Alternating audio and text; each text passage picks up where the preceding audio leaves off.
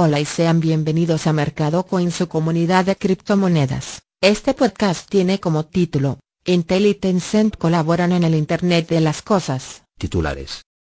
La firma china de medios y tecnología Tencent e Intel anunciaron en el 2017 World Internet of Things Expositions WXI, China el 10 de septiembre, su firma de una carta de intención para una asociación centrada en la tecnología blockchain. Los socios afirmaron que el proyecto se centrará en el desarrollo de aplicaciones para el laboratorio del Internet de las Cosas, IoT, de la infraestructura de seguridad de usuario de Tencent, TUSI.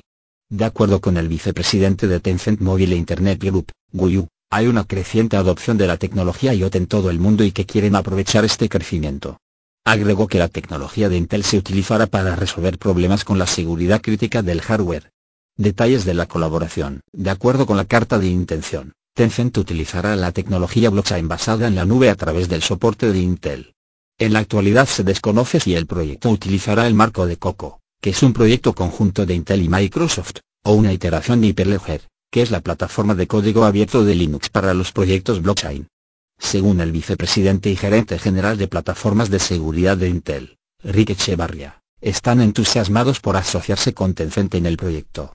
Intel se ha comprometido a proporcionar protección de privacidad, seguridad y tecnología escalable, y al trabajar con Tencent en la tecnología blockchain, las perspectivas serán emocionantes. Otros proyectos de Tencent Blockchain. Tencent también recientemente hizo una inversión de $50 millones en la aplicación de mensajería, App, Kiki lanzó un token ERC20 a través de una oferta inicial de monedas. ICO. Así concluye nuestra noticia. Si desea saber mayor información puede suscribirse a nuestro canal. Pueden descargar la aplicación móvil y buscarnos por iVoox. Gracias por escucharnos. Hasta otra oportunidad.